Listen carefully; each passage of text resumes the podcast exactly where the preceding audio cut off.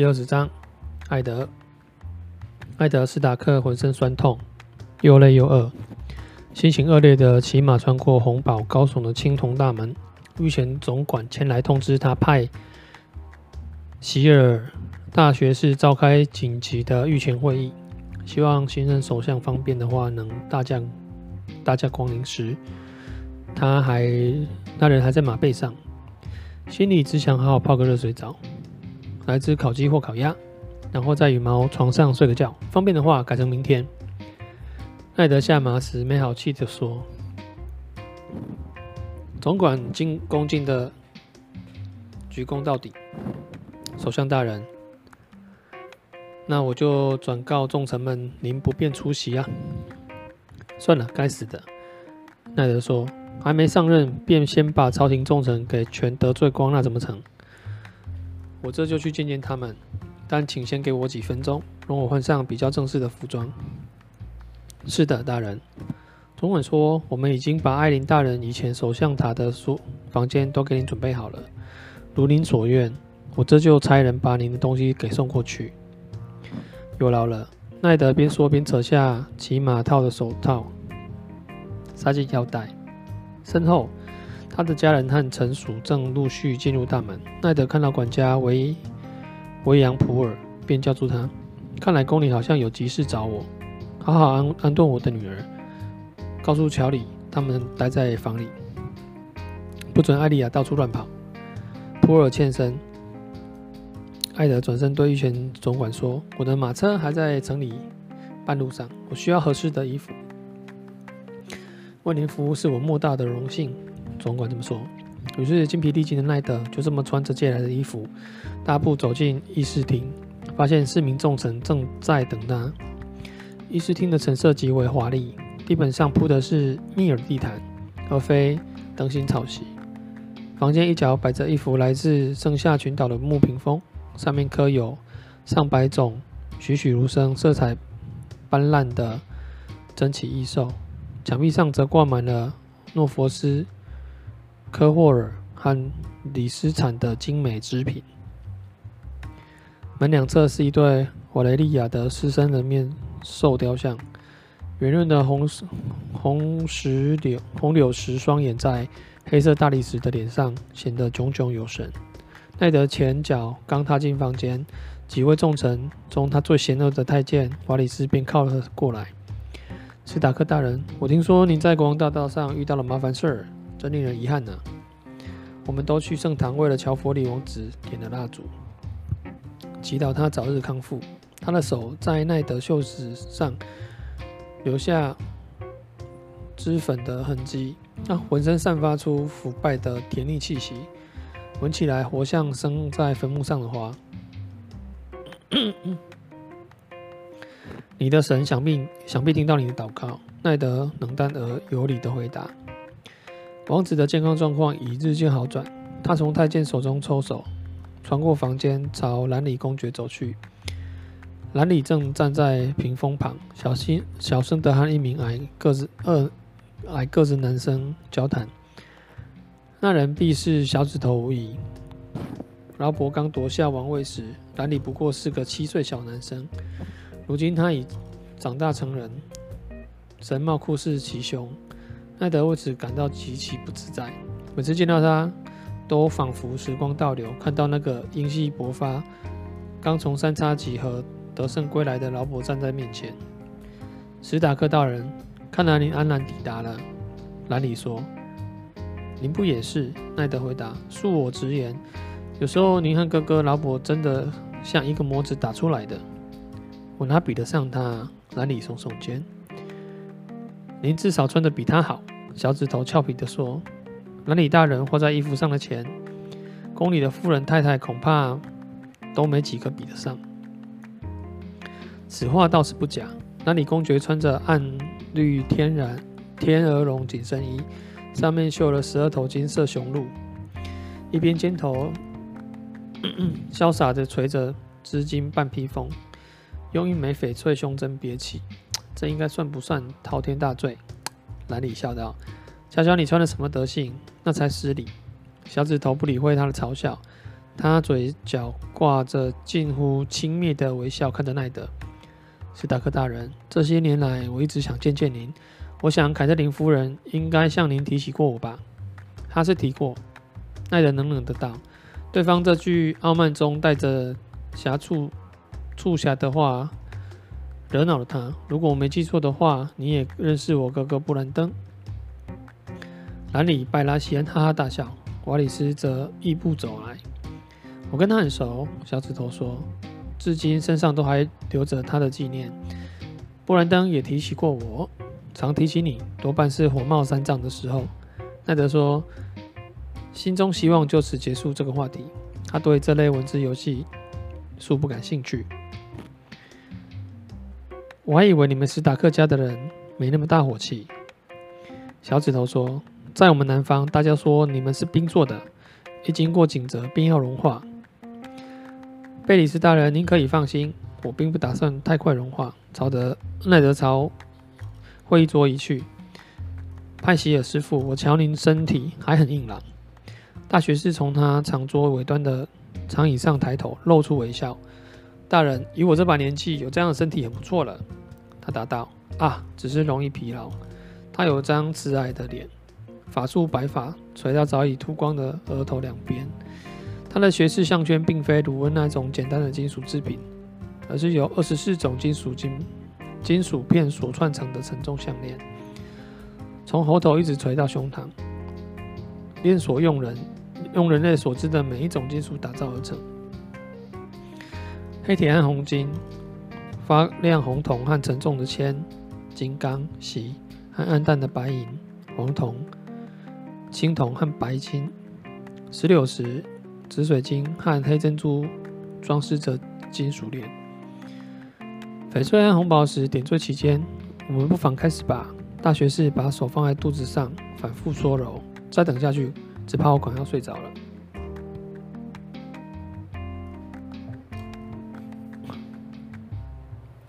如您所愿，如您所愿。国王在会议桌的首位空着，那椅子。靠背上用金线绣着拜拉席恩的宝冠雄鹿。奈德捡了国王右边象征国王右手的位置坐下。诸位大人，他正色道：“很抱歉让大家久等。”斯塔克大人，您是国王的首相。瓦里斯说：“为您效劳就是我们的职责所在。”眼看其他人纷纷在自己固定的座位落座，埃德史达克才猛然惊觉，此时此地自己多么的格格不入。他一他想起。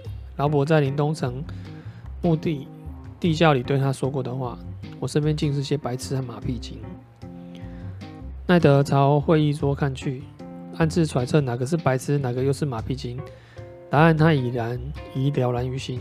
我们只有五人，他指出。往北行之后没多久，斯坦尼斯大人便回了石龙石岛。瓦里斯说：“至于我们英勇的巴巴利斯坦爵士，此刻无疑正随着。”随侍国王身边，护送他穿过城市吧。身为御林铁卫队长，这是他的职责所在呢。或许我们该等巴斯巴利斯坦爵士和陛下加入之后再开始。奈德提议。兰里拜拜拉席恩朗声笑道：“要等我老哥赏脸，那不知道何年何月了。”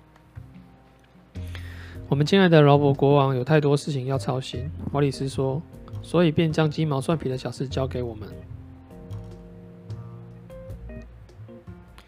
以减轻负担。瓦里斯大人的意思是说，凡是牵扯财政、农货和法律的事务，我王兄听了就头痛。兰里公爵道：“所以管理国家就落到我们头上了。”他倒是不忘记时不时交代些什么下来。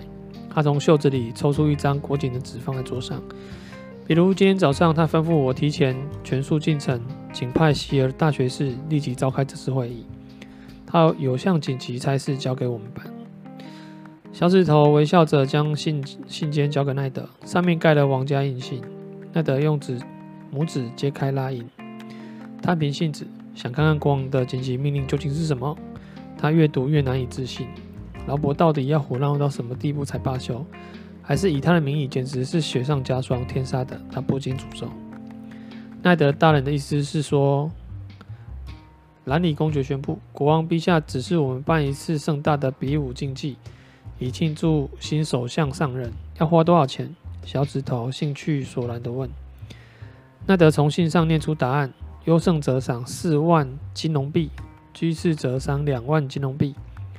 团体近身战的优胜者也是两万，射箭优胜者则是一万，一共九万金币。小指头叹道：“还得加上其他开销。”想也知道劳勃一定要大大宴宾客，也就是说，我们需要厨师、木匠、女士、歌手、戏子、伶人和杂耍的傻子。傻子我们倒是不愁找到。兰里公爵说：“派希尔总是总司看着小指头问：国库付得出这笔款子？哪来的国库？”小指头撇撇嘴：“大学士，你就别装蒜了。你我都很清楚，国库已经空了好多年，还不是得伸手借钱。”想必兰尼斯特家会很乐意支支援。反正咱们已经欠了泰温大人三百多万金龙，再借个几十万算什么？奈德震惊无比。你说王室负债负债高达三百万金币？斯塔克大人，此刻王室负债总额超过六百万。南尼斯特家是最大的债主，但我们也向提利尔大人、布拉佛斯的铁金库，还有好些泰洛西。行商行借过款，最近我不得不另辟财源，把主意动到了教会头上。总主教大人讨价还价的本领之高，连多恩的余饭都比不上。奈德简直错愕到无以复加。伊里斯坦格利安留下堆积如山的金银财宝，你怎么让他沦落到这步田地？小指头耸耸肩，财政大臣，财政大臣只管找钱，花钱是国王和首相。琼恩·艾琳绝不会允许劳勃这样挥霍，奈德愤怒地说。派席尔总司摇摇他那颗光头，项链轻声作响。艾琳大人固然精打细算，但恐怕国王陛下不见得都听从睿智的谏言。我王兄热爱比武竞技和山珍海味。兰里埃拜拜拉喜恩说，他最讨厌所谓的数铜板。我会跟陛下谈谈。奈德说：“这么铺张浪费的比赛，国家可负担不起。跟他谈谈当然很好。”兰里公爵说：“不过我们还是先着手定个计划吧，改天再议。”奈德说：“从他们眼神看来，他的口气似乎太尖锐了点。要要想治理，他就必须牢记自己已不是临东城万人之上的领主身份，在这里，他不过是地位平等的重臣之首罢了。诸位大人，请原谅我。”他改用较和缓的口气：“我实在是太累了。”今天就到此为止，等我精神好些时再继续。说完，他没有征求其他人同意，便突然站起身了，朝在座众臣一一点头后，径自离开。出到门外，只见马车和骑士依旧不断从城堡大门涌入，庭院里一片混乱，充斥着泥土、马哨味和叫喊不停的人声。有人告诉他，国王还在路上。自山楂几何的意外发生后，史塔克家族和他们的部族便走在车队的最后面，远离兰尼斯特家族，避免避开两派逐渐升高的紧张气氛。劳勃几乎没有露面，据说他待在伦伦宫，整天喝得酩酊大醉。若真是如此，他应该要还要几个小时后才会出现，这已经比奈德期望的要早上许多了。如今他只消看三三莎的脸，就觉得心中怒火又要升起。旅途的最后两周实在苦不堪言。珊莎责怪艾莉亚，说被杀的应该是娜美利亚。艾莉亚得知屠夫学徒的死讯后，就魂不守舍。珊莎每晚哭着入眠，艾莉亚一声不吭的独自忧伤。艾德史塔克自己则梦见了一个专为林东城史塔克家人准备的冰冻地狱。他穿过外庭，走过夹门。进入内院，正朝他印象中首相塔的所在走去时，小指头突然出现在面前。史塔克，你走错路了，跟我来。奈德毫不犹豫、毫不犹豫不决地跟着他。小指头带他进入一座塔，下了一道蜿蜒的阶梯，穿越一个凹陷的小庭院，沿着荒废的回廊行走。两旁墙壁一副副无人使用的铠甲，好似站立的卫兵。他们是坦格利安家族遗留下来的历史沉积，黑色金刚打造，头盔镶着龙鳞，但如今积满灰尘，早已被人遗忘。这不是通往我居居室的路。奈德说：“我说过是吗？我正打算把你引入引进地牢，割了喉咙，再把你的尸体封进墙里。”小指头语带讽刺：“史塔克，我们没有时间废话，尊夫人正等着您。”小指头，你到底耍什么把把戏？凯特琳人在林东城，距此数百里之遥。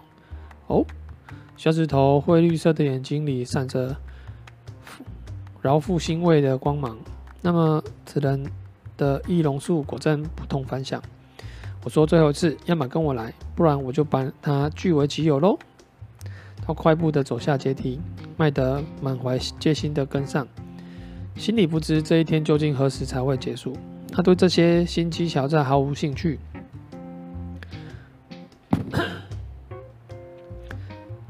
但但已逐渐开始理解，对于小指头这样的人，权术和阴谋早就是家常便饭。阶梯底端有一扇橡木和铁条制定的厚重门扉，提利尔举起门栓，挥手示意奈德进去。他发现他们正处于河流之上的峻峭绝壁。沉浸在黄昏的红晕里，我们在城堡外面。奈德这样说：“你还真不好骗嘛，斯达克。”小指头傻笑道：“到底是太阳还是天空泄露了秘密？跟我来。”岩壁上挖了可供攀爬的凹洞，小心别摔死，否则凯特琳永远也不会原谅我。说完，他翻身便往下，动作像孩子、像猴子一样灵敏。奈德仔细审视了岩壁一会儿。然后慢慢的跟着下去，岩壁果真如小指头所言，可有浅浅的凹洞。除非你原本就知道，否则从悬崖下根本无从发现。河流离他们有一段高到令人晕眩的距离。奈德把脸贴上岩石，除非必要，尽量不往下看。最后，他总算好不容易到达底部，旁边是一条狭窄而泥泞的水冰小径。小指头正懒洋洋地靠在岩石上啃苹果，他已经快吃完了。斯塔克，你老了不中用啦！他边说边随手把苹果核丢进激流。没关系，接下来我们骑马，两匹马正在那等在那里。奈德骑上，催马快步跟在他身后，顺着小路朝城市去。最后，贝里斯在一栋看起来摇摇欲坠的三层木造建筑前停了下来，窗户透出灯光。在逐渐暗淡的暮色里显得特别明亮，乐声和刺耳的笑闹从内溢散，在河面上飘荡。门边有一条沉甸甸的链子，挂着盏华丽的灯油灯，外面盖着加铅的红玻璃灯罩。奈德·史塔克愤怒地跳下马，这是家妓院。他抓住小指头肩膀，把他推得团团转。走大老远的路，结果你竟带我上妓院。你老婆在里面，小指头说。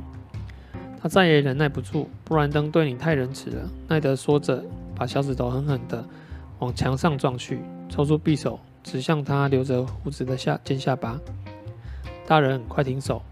一个焦急的声音叫道。他说的是实话。背后传来脚步声。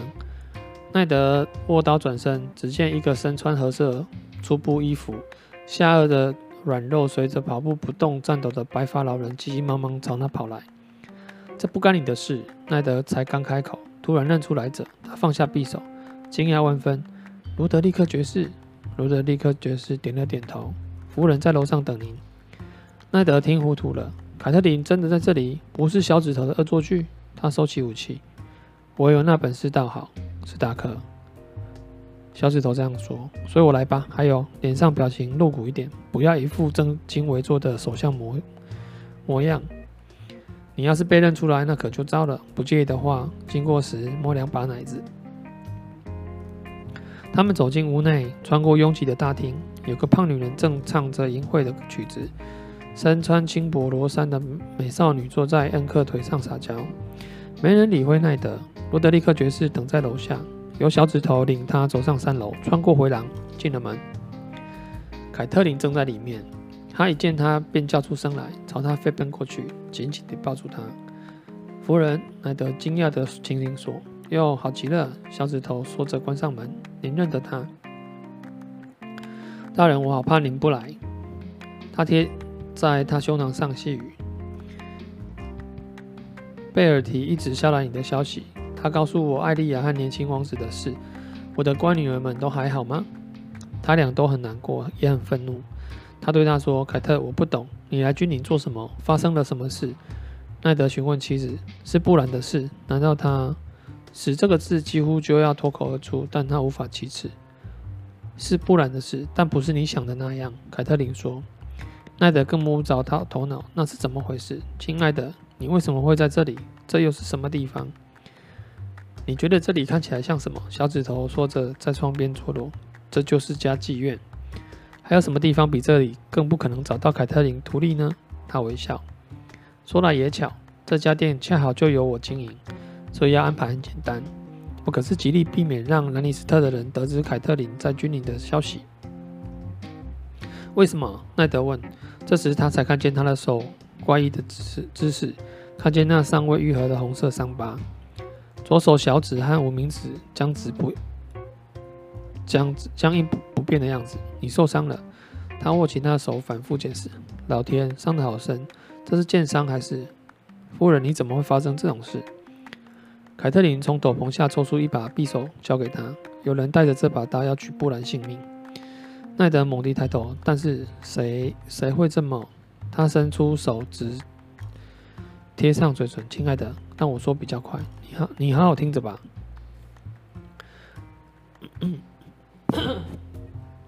于是他仔细聆听，而他将事情始末和盘托出，从藏着从长苏格大火瓦里斯前来迎接他的都城守卫都一直说到小指头。等他说完。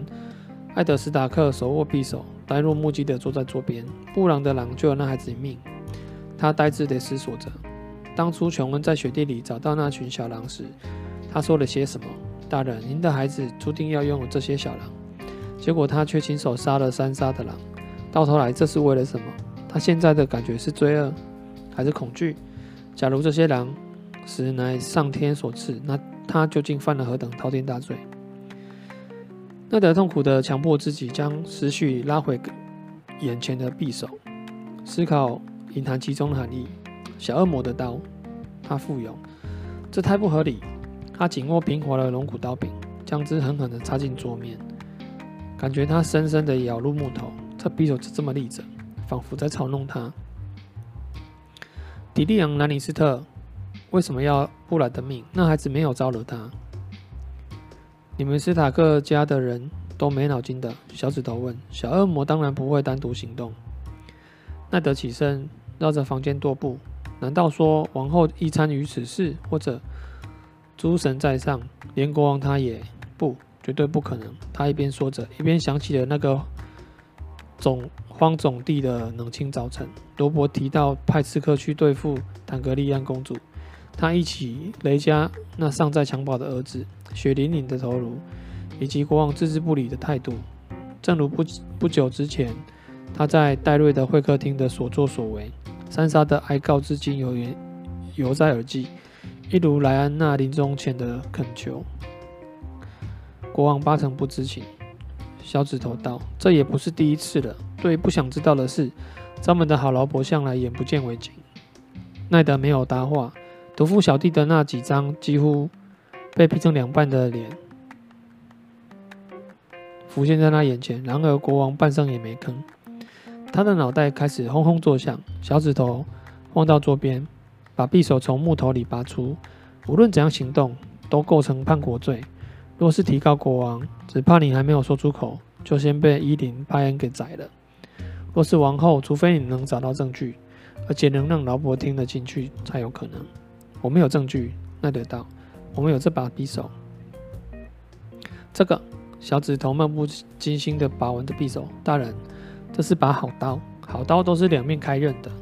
小恶魔肯定会变成匕首，他在临终前，在临终城期间弄丢或被窃被偷。既然他雇了杀手已死，谁能证明他所言真假呢？他把刀子轻轻地抛给奈德。我建议你还是把这玩意儿丢进河里，但它根本就不存在吧。奈德冷冷地看着他，贝里奇大人，我是林东城史塔克家族的人，我的儿子成了残废，很可能还活不成。若没有那只我们在雪地里找到的小狼，他此刻已经死了。凯特琳很可能也会陪着他送命。假如你真以为我会装作没事，那你就和当年向我哥哥挑战一样愚蠢。史塔克，我是我蠢是蠢，可是可还活得好好的。宁兄道已经在冰封的坟墓里发霉了十四年，你这么迫不及待要步他后尘，我也无法劝阻。不过我先声明，你可千万别把我牵牵扯进去。非常感谢，很好，贝里奇大人，不管我做什么，最不想为与之为伍的人就是你。这话我听了好伤心啊！小指头伸手按住了心口。我自己嘛，总觉得你们斯塔克家的人实在无趣得很，但凯特琳不知怎地始终离不开你。所以呢，为着他的缘故，我会尽量不让你送命。说来只有笨蛋才会这么做，但我就是没有没法拒绝你老婆的任何请求。我把我们关于琼恩·艾琳死因的怀疑告诉了贝迪尔。凯特琳道，他答应协助你调查真相。对艾德·史塔克而言，这并非好消息。不过他们确实需要援手。而小指头和凯特琳曾经情同姐弟。再说，也不是奈德第一次被迫与他所轻视的人妥协了，好吧？他把匕首插进腰带。你刚说到瓦里斯，他也知道整件事的来龙去脉。如果知道，也一定不是我说的。凯特琳说：“埃德·史塔克，你娶的人可不笨，但瓦里斯有办法知道别人不可能知道的事。”奈德，我相信这家伙懂得妖术，他走他的走狗满天下，这是众所周知的事。奈德鄙视鄙夷地说：“不止如此。”凯特琳坚持，罗德利克爵士和艾伦桑塔加爵士的会面自始至终都都秘密进行。但这只蜘蛛不知怎么就知道谈话内容，我很怕这个人。小指头微笑，好夫人，瓦里斯伯爵就交给我来对付。容我说几句脏话。还有什么地方比这里更适合的呢？他的软蛋被我大大方方地捏在手掌心。他合拢了指头，笑了。当然喽，这里假设他是有软蛋的男人，你不妨这么想：假如喜鹊会开口，小小鸟儿会唱歌，那么瓦里斯是不会喜欢的。好啦，如果我是你，与其担心那个太监，不如多提防兰尼斯特家的人。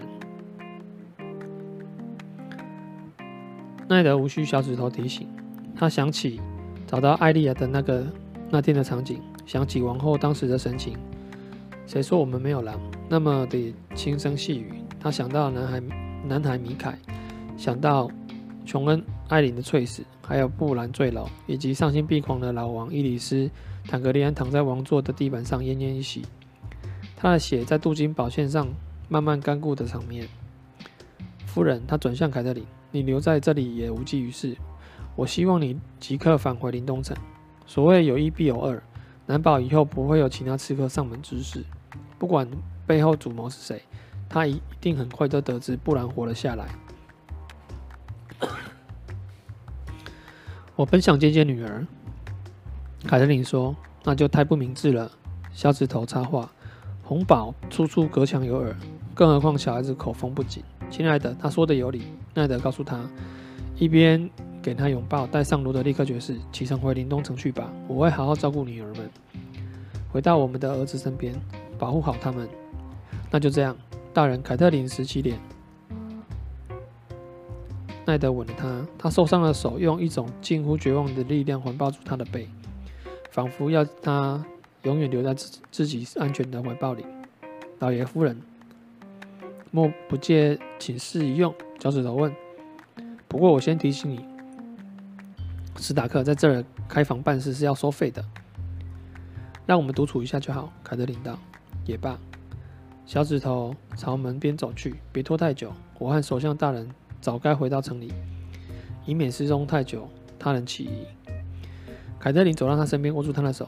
贝提尔，我永远不会忘记你的帮助。你手下来找我的时候，我原不知自己将落入朋友还是敌人的手中。结果我发现你不仅是朋友，还是我失散多年的弟弟。贝提尔·贝里奇微笑道：“好夫人，我这人就是。”多就是多愁善感，这话还请你千万别告诉他人。这些年来，我在宫廷里费尽心力，想让别人以为我是个既邪恶又残酷的人，实在不愿就这么功亏一篑。这番话，奈德一个字也不信，但他还是彬彬有礼地说：“贝里奇大人，我也感恩感谢您。哟，这可是东洋宝贝。小指头说着离开房间。房门关上后，奈德转身面对他的妻子：“你一到家，立刻以我的名义送信给赫曼、陶哈和盖伯特格洛佛，命令他们各调一百名弓箭手协防卡林湾。两百弓箭手足以抵挡任何军队北上倾折。只是曼德勒伯爵加紧维修白港的防御工事，并确保守军充足。还有，从今往后，我希望你特别看紧西西恩格雷乔伊。倘若战争爆发，我们非常需要他的父亲的舰队。战战争爆发，恐惧清楚地写在凯特琳脸上。形势不至险恶到那么地步的，奈德向他保证，心中暗自祈祷，真是如此。他再度搂她入怀。南尼斯特家对弱者毫不留情，伊丽斯坦格利安就是最好的教训。然而，除非他们全国的军力做后盾，否则绝不敢进犯北方。而他们做梦也别想有那样的一天。我必须玩这场愚人的假面舞会，继续装出若无其事的样子。记得我来此的目的吗，亲爱的？